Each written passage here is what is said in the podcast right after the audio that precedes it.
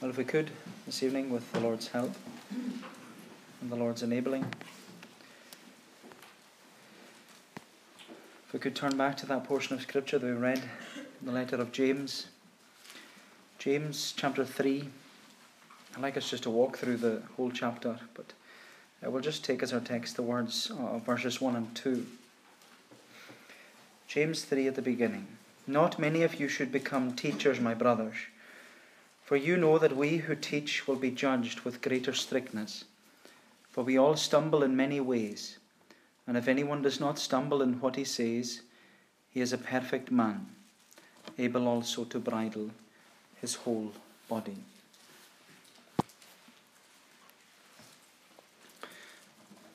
I don't know about you, but when I was young, and when I spoke back to my parents uh, when I shouldn't have, or I said something I shouldn't have, in order to tame my tongue, I would always be issued with a warning say that again, and I'll wash your mouth out with soap and water. Now, I'm sure that during your childhood you received a warning like that, or maybe one to that effect. But now that we're a little older and we're a, a little wiser, uh, we've come to realize that it's not soap and water that we need to cleanse our mouths, uh, but the blood of Jesus Christ. And it's not the threat of our parents or the fear of having a soapy mouth that will deter us from misusing our tongue, but a heart that loves Jesus and desires to live in submission to his word. And as we said before, that's what the letter of James it's all about. That's what it's all about. It's a handbook to Christian living. It's a handbook for those who love Jesus and desire to live in submission to his word. Because Christianity and being a Christian, it's not just about uh, believing certain doctrines and following certain traditions. It's about taking up your cross and following Jesus. It's about having our lives transformed by the power of the gospel and being able to apply that gospel in our lives and living out the gospel in a practical way. And as we've seen throughout uh, the letter of James, James's greatest concern it's not about information, but it's about application. And as he has already stressed to us again and again, that if we're not willing to listen and to respond to the teaching of God's word, then we're never going to apply that teaching in our lives. But you know, it's interesting that the subject of taming the tongue is brought up again in this letter of James because James, he's already told us in the opening chapter, he said to us in chapter 1 that we need to be doers of the word and not only hearers. And James stressed to us that we need to be swift to hear, slow to speak, slow to wrath, because wrath and anger doesn't produce in us the righteousness of God. And James said that we need to listen more and we need to speak less. And to make his point clear, James said at the very end of, of chapter 1, he said that if anyone among you thinks he is religious and does not bridle his tongue, he deceives his own heart and his religion is useless. And what James said in chapter 1 and what James is, is saying here in chapter 3 is that our tongue and the use of our tongue, it defines our Christianity.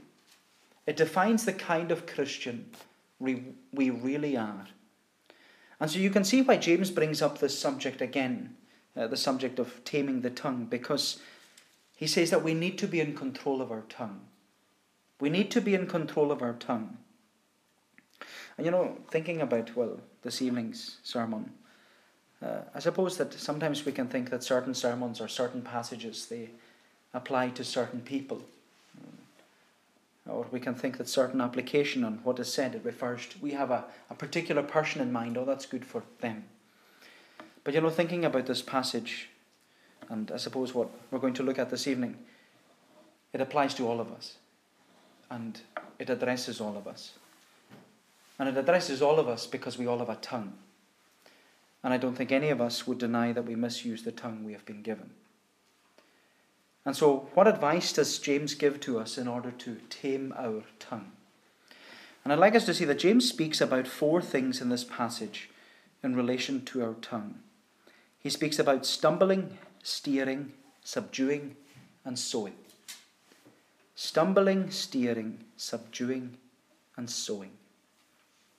So we look first of all about stumbling. James speaks about stumbling. Look at verses 1 and 2 again with me. He says, Not many of you should become teachers, my brothers, for you, that, for you know that we who teach will be judged with greater strictness. For we all stumble in many ways. And if anyone does not stumble in what he says, he is a perfect man, able also to bridle his whole body.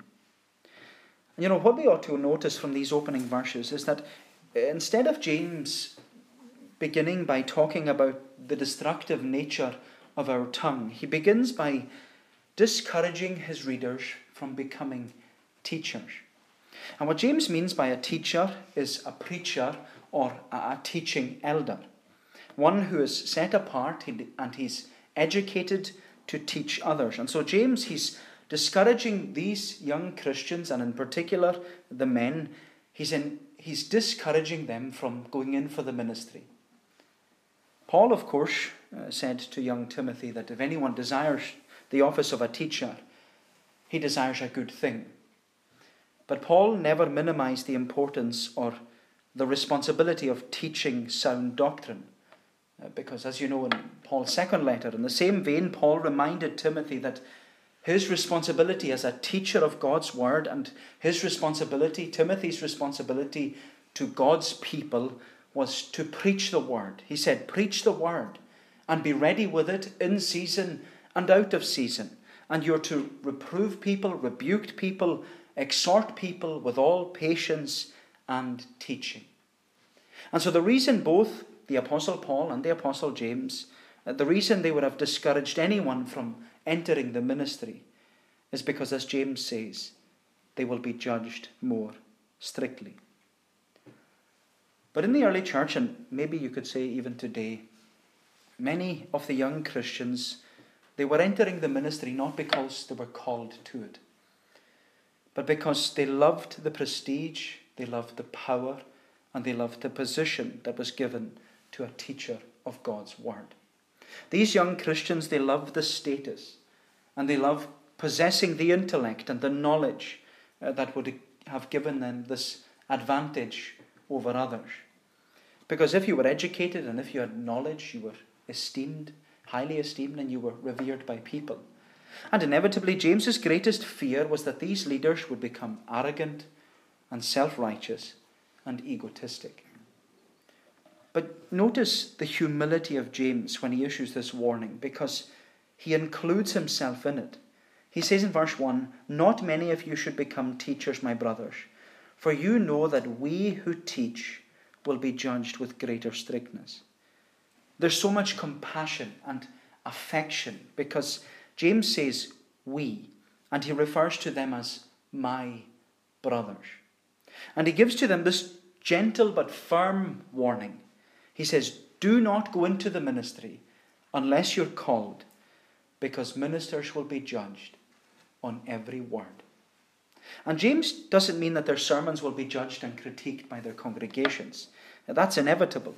There's no point worrying about that. But what James means is that every preacher will be held accountable to God for every word in every sermon that they preach. And that's because when it comes to preaching and teaching, the preacher's and teacher's business is with words. Their work is with words. And the muscle that the preacher exercises most is his tongue. And as James tells us, the tongue it's the most difficult part of the body to control. Therefore, it's easy to lead other, others astray. It's very easy to use the tongue to, to flatter people and tell them that everything is going to be okay. It's easy to tell people what they want to hear. But it's not so easy to tell people what they need to hear. It's easy to teach heresy and lead people astray and, and overlook the truth. It's even easy to lead people to hell. And the easiest way to lead people to hell from a pulpit is to just fill their minds with other things. Fill their minds with jokes or stories or illustrations or distractions. Basically, anything that keeps them from the truth. But James reminds the preacher that failing to teach and tell people the truth, it's not an option. Because we are accountable before God for our presentation and our deliverance of God's holy word. And I suppose if you'll allow me to make this more personal to myself, I know that every word that I preach, both on the Lord's Day and on a Wednesday evening, it will be judged by God.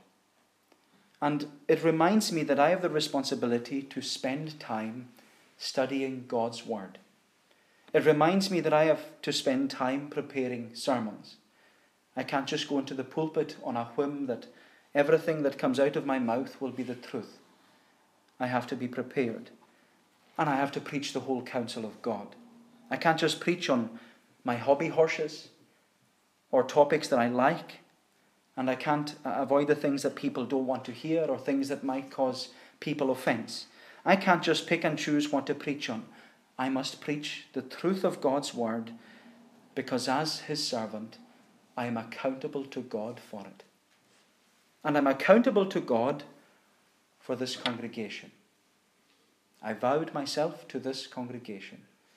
And so I don't want anyone to stand up before me from this congregation to stand up on the day of judgment and say to me that I didn't tell them the truth. Of course, as James says, there's no perfect preacher. He says that in verse 2. We all stumble in many ways. And if anyone does not stumble in what he says, he's a perfect man, able also to bridle his whole body. And again, James, he includes himself in this, and he says, he says, We all stumble. None of us are perfect. And because no preacher is perfect, no preacher should ever be put on a pedestal. No preacher should be venerated or exalted or idolized. No preacher should be followed. Yes, they may be enjoyed, for want of a better word, but no preacher should be followed, especially from a congregation to another or a denomination to another, one denomination to another. That's, isn't that what Paul stressed to the Corinthians? He said to them, Some of you are saying, I follow Paul, I follow Apollos, I follow Cephas. But even Paul knew that none of them, none of himself or Apollos or Cephas, none of them were perfect. They all stumbled.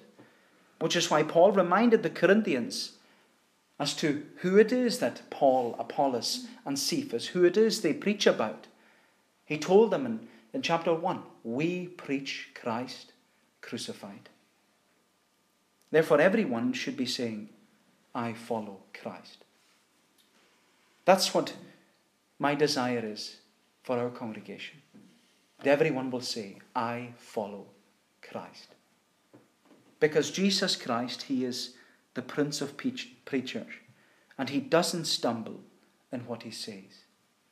And His words, they are the only rule to direct us on how we may glorify God and enjoy Him forever. And so James is speaking about four things in relation to our tongue. And the first thing he speaks about is stumbling. He speaks about stumbling. But secondly, he speaks about steering. He speaks about steering. Look at verse 3. He says, If we put bits into the mouths of horses so that they obey us, we guide their whole bodies as well. Look at the ships also. Though they are so large and are driven by strong winds, they are guided by a very small rudder wherever the will of the pilot directs.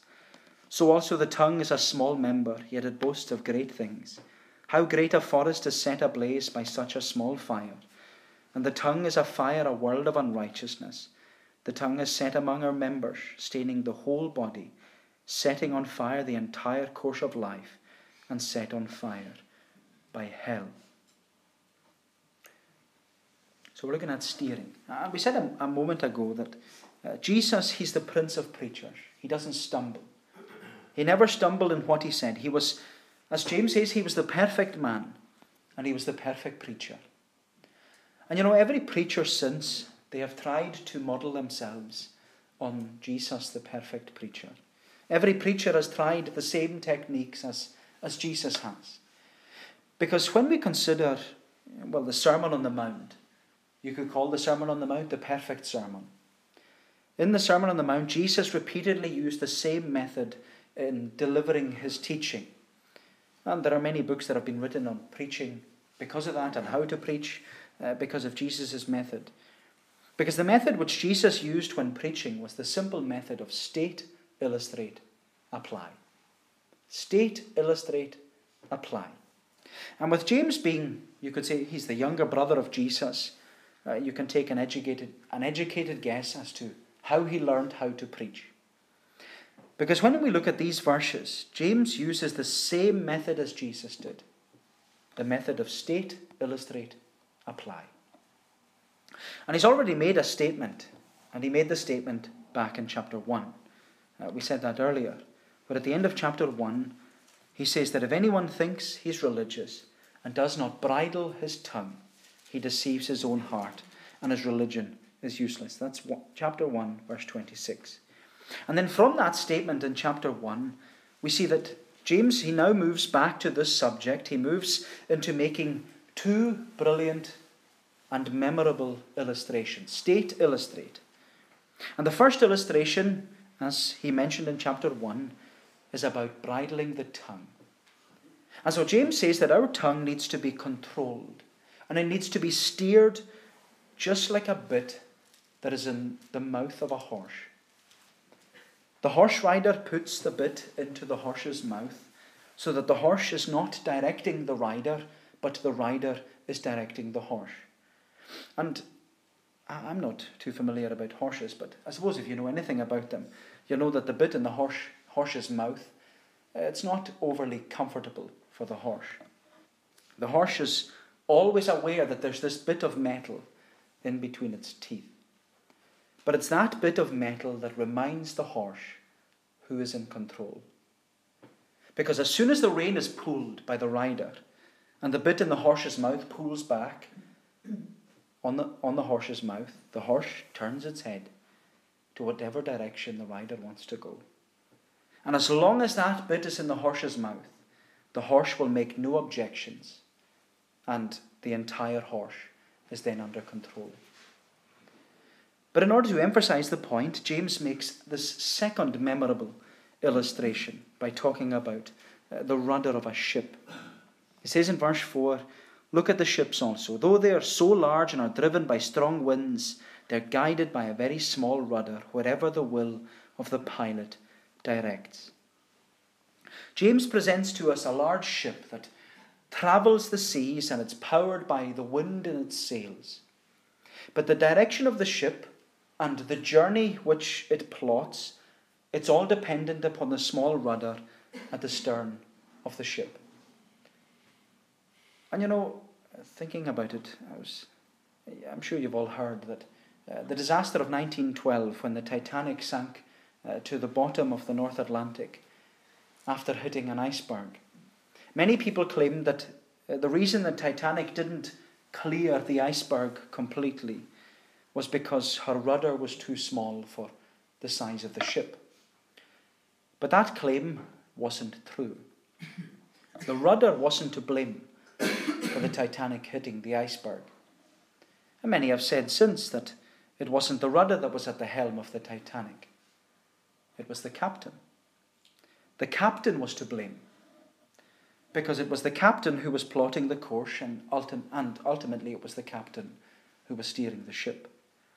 And that's what James says here that the ship goes in the direction of the will of the captain. And so, if we consider James's two memorable illustrations, we have to ask who's in control of the tongue? Who's in control of the tongue? Because if the tongue is like a horse, who is its rider? And if the tongue is like a ship, who is its captain? Who is its captain? And I want to suggest that what controls the tongue is the heart. What controls the, our tongue is our heart. Is that not what Jesus said? From out of the heart, the mouth speaks. Jesus says that out of the heart of man come evil thoughts, sexual immorality, theft, murder, adultery, coveting, wickedness, deceit, sensuality, envy, slander, pride, foolishness. All of these things come from within, Jesus said and they defile a person. And with that, and continuing the method of state, illustrate, apply, James here then applies these two memorable statements, these memorable uh, illustrations. And he says, having spoken about the bit and the ship, he says, so also the tongue. It's a small member, yet it boasts of great things. James knows that whatever the tongue says, it has been directed and steered by the heart. It's from out of the heart that the mouth speaks. But what's remarkable is that James reminds us that there is no other muscle in our body which can cause so much harm and heartache as our tongue. Yes, we can cause physical pain with our fist or our foot, and that, but that always heals, hopefully. But yet, when it comes to our tongue, the mental affliction and damage it can cause is sometimes indescribable. And James says that it's like a little spark in a forest. It doesn't take much to set a forest on fire. All it takes is a little spark, a little spark of gossip or criticism or even our, our tone can cause a fire. A fire of chaos in our homes, our families, our marriages, our church, or even among our friends. It doesn't take much. That's what he's saying. It doesn't take much, but the damage can be unimaginable. And my friend, we have to remember that the damage our tongue causes is because of our heart. Therefore, we not only need to tame our tongue, we also need to guard our heart. We need to guard our heart because, as James says in verse 6, he says, The tongue is a fire, a world of unrighteousness. And the tongue is set among our members, staining the whole body, setting on fire the entire course of life, and set on fire by hell. And James makes very clear to us that our small tongue, it has the ability to defile the whole body and even determine the course of our life. Because when our heart is not right and our tongue is out of control, it has the ability to steer us away from the truth. And what James means by this is that our words can destroy our witness. Our words can destroy our witness. The way we talk when we're at home with our family or at work with our colleagues or amongst our friends and our neighbours at any time of the day.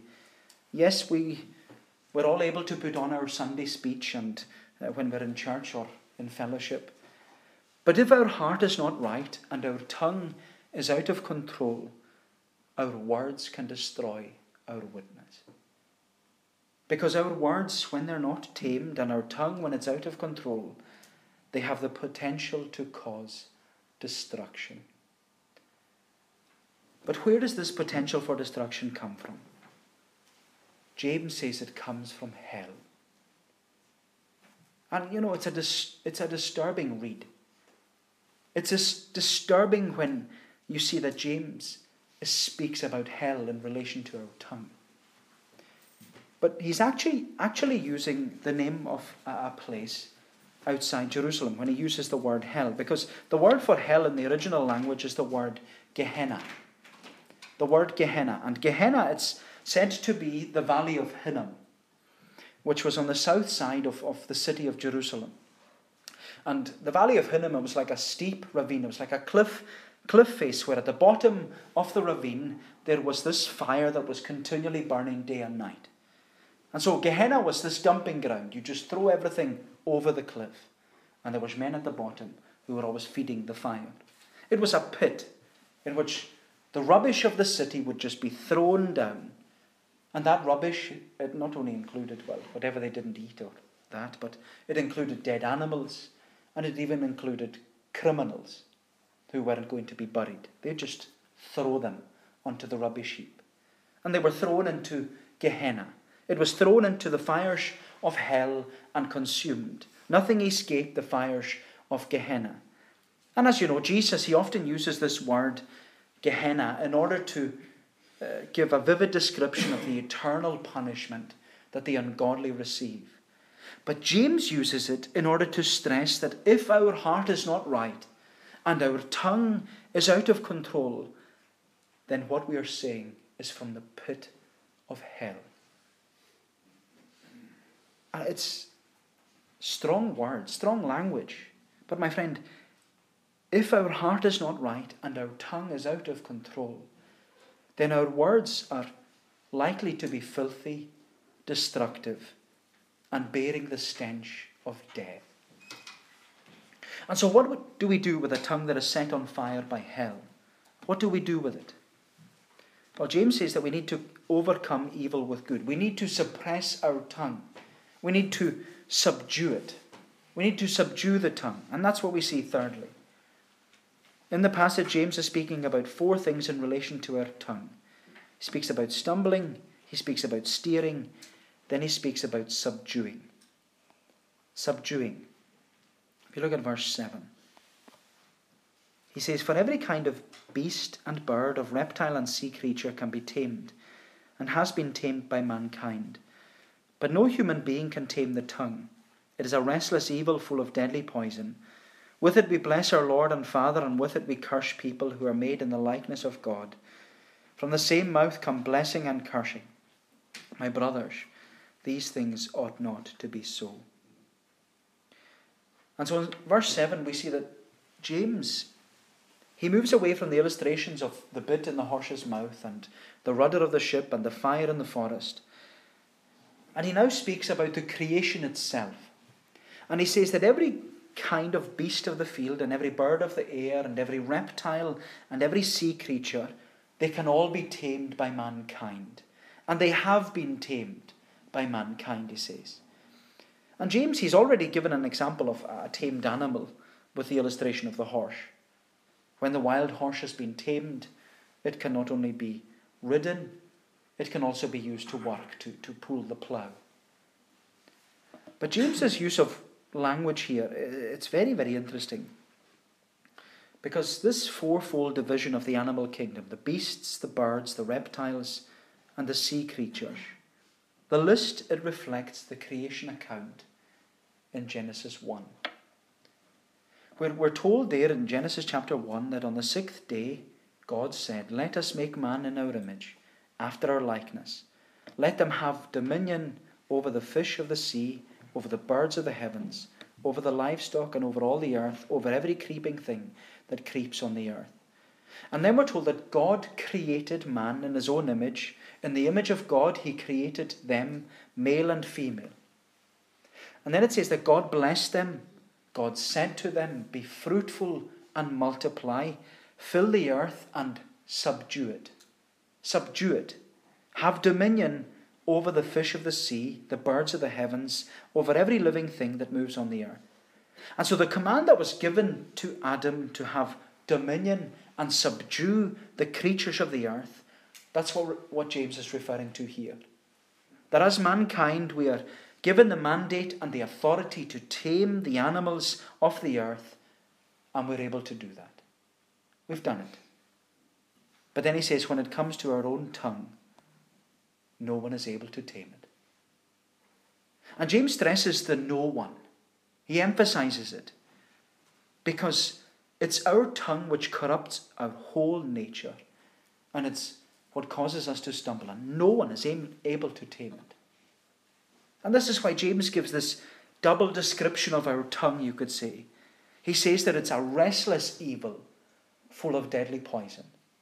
It's a restless evil. It's impossible to control and full of venom that inflicts pain and hurt upon others. But, you know, the double description of the tongue, the unruly evil, or the restless evil, full of deadly poison, that double description, it emphasizes the double mindedness of a person.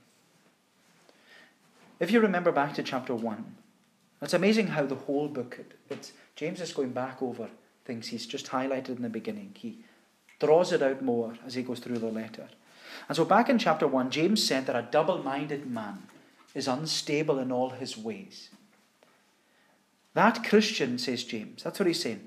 He's inconsistent in their faith because he's trying to please both God and the world at the same time. But the reality is, they're double minded, they're two faced.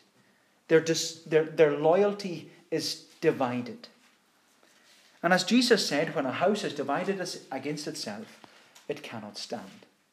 It's unable and it's unable to stand. It's, it's unstable, you could say, and eventually it will crumble. And this is what James says about the inconsistency and the instability and even the infidelity of our tongue. That one moment we can use the tongue, our tongue to praise God, We can praise God and worship Him for His love towards sinners and the provision, His wonderful provision of salvation. One moment we're praising God, but within a short space of time, James says we're criticizing and speaking ill of those same sinners who God loves and who God has saved with the same precious blood that He saved us with. And James says this is the greatest contradiction. This is the greatest inconsistency. This is the greatest instability to our Christianity. That out of the same mouth proceeds blessing and cursing.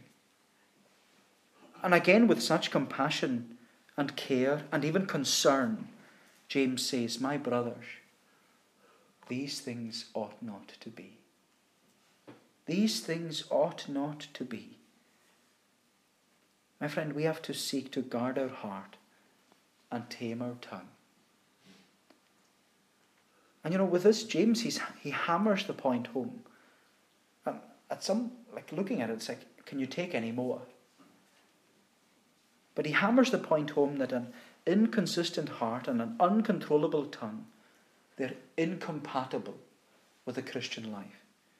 And he makes his point down in verses 11 and 12 with these three inconsistent illustrations. He says in verse 11, Does a spring pour forth from the same opening both fresh and salt water? Can a fig tree, my brothers, bear olives, or a grapevine produce figs? Neither can a salt pond yield fresh water. And so, with every illustration, James is, is stressing that nothing in nature can produce two things at once. So, why do we?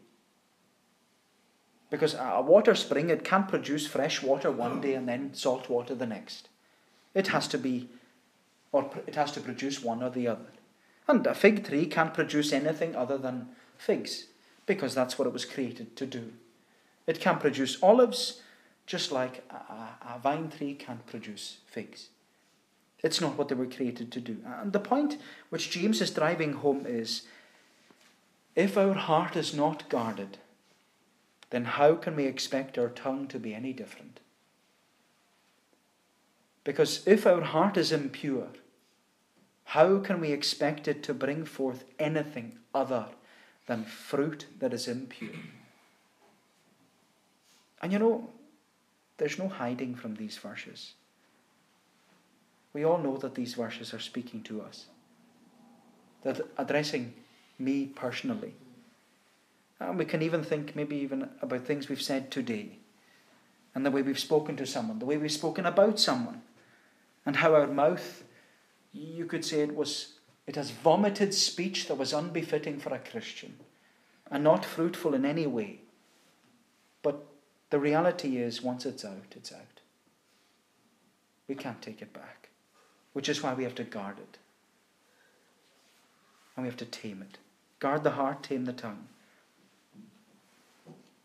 And you know, even if it's said under our breath, God still heard it. Which is frightening. So challenging. And that's why we have to be wise in what we say by guarding the heart and taming the tongue. We have to be wise. And that's what we see in these closing verses. James speaks about wisdom. He's spoken about stumbling, spoken about steering, spoken about subduing. Lastly and briefly, he speaks about sowing. Speaks about sowing. Look at verse 13. He says, Who is wise and understanding among you? By his good conduct, let him show his works in the meekness of wisdom. But if you have bitter jealousy and selfish ambition in your hearts, do not boast and be false to the truth. This is not the wisdom that comes down from above, but is earthly, unspiritual, demonic. For where jealousy and selfish ambition exist, there will be disorder and every vile practice. But the wisdom from above is first pure, then peaceable, gentle, open to reason, full of mercy and good fruits, impartial and sincere. And a harvest of righteousness is sown in peace by those who make peace. And so, in these closing verses, James emphasizes what our tongue should be used for.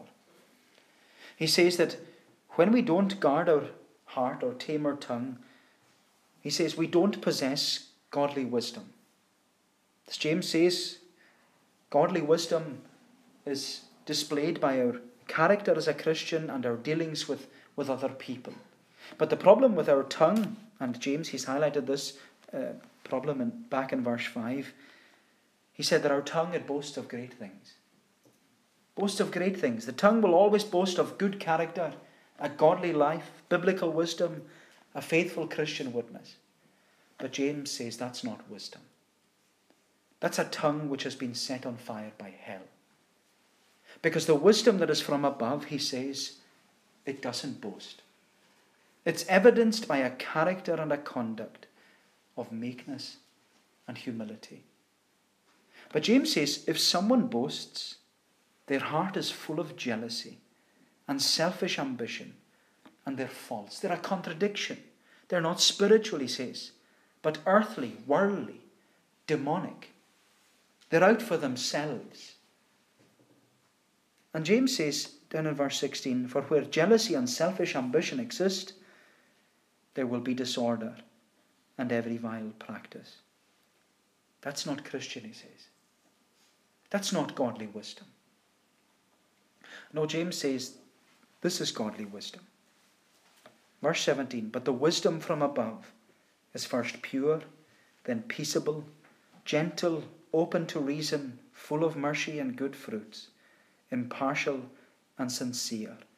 And a harvest of righteousness is sown in peace by those who make peace. And what James is saying to us is that we need to be sowers. We need to be sowers and we need to sow good seed. Because as those who profess the name of Christ, we are not to be sowing seeds of discord, seeds of gossip, seeds of rumour, seeds of hurt, seeds of anger, seeds of, of disunity. No, James says that's not fitting for a Christian. No, we need to be sowing good seed.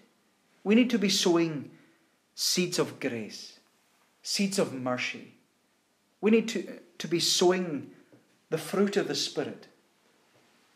Seeds, we need to sow seeds of love, seeds of joy, seeds of peace, seeds of patience, seeds of kindness, seeds of goodness, seeds of faithfulness, seeds of gentleness, seeds of self control. We need to sow good seed.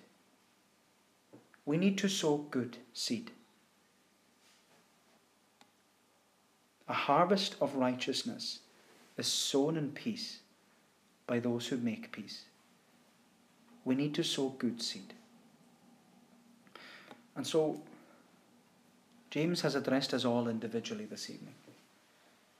He wants us to leave here different to the way we came in. Because in this passage, James has spoken to us about four things in relation to our tongue stumbling, steering, subduing, and sowing. And so the question James wants us to leave with is what kind of sower are we going to be? What kind of sower are we going to be? May the Lord bless these thoughts to us. Let us pray. O Lord, our gracious God, we realize, Lord, when we study Thy Word, how far short we come. And Lord, Thou art one who points out to us all our flaws, our faintings and our failings. But we thank Thee and we praise Thee that despite all our faintings and all our failings, that the testimony of each and every one of us is that God doth fail me never, the one who is our rock and our fortress, the one who covers all our iniquities, forgives our transgression, and deals with all our sin. And Lord, that Thou wouldest forgive us. Forgive us, Lord, for our tongue, that it truly is a, a world of iniquity, set on fire by hell. Help us to tame it by Thy Spirit, the enabling of Thy Spirit. Help us to guard our heart by searching the Scriptures daily, by reminding ourselves of what we are to be like, that we are those, Lord, who are to walk in the light, as Thou art in the light. Because when we do, we shall have fellowship with Thy Son, and we shall have fellowship with one another. And Lord, we pray that Oh, that we would cling to the promise that if we confess our sin, thou art faithful and just to forgive us our sin and to cleanse us from all unrighteousness. Cleanse us, Lord, this evening. Help us to leave here different to the way we came in, to be sowers of, oh, of good things, to sow that good seed, that we may be witnesses for thee, to tell those round about us of the Christ who loved us and who gave himself for us. Remember our homes and our families, we pray. Remember those who are not with us this evening. Be near them wherever they are. And Lord, that thou wouldest keep us. Keep us, for we cannot keep ourselves.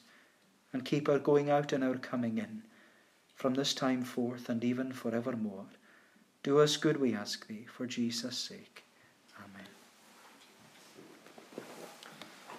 We shall conclude by singing in Psalm 34. Psalm 34, the Scottish Psalter. We're singing from verse 8 down to the verse marked 15. Psalm 34 from verse 8. O taste and see that God is good, who trusts in him is blessed. Fear God, his saints, none that him fear, shall be with want oppressed. The lions young may hungry be, and they may lack their food, but they that truly seek the Lord shall not lack any good. Down to the verse marked 15 of Psalm 34 to God's praise. Oh, taste and see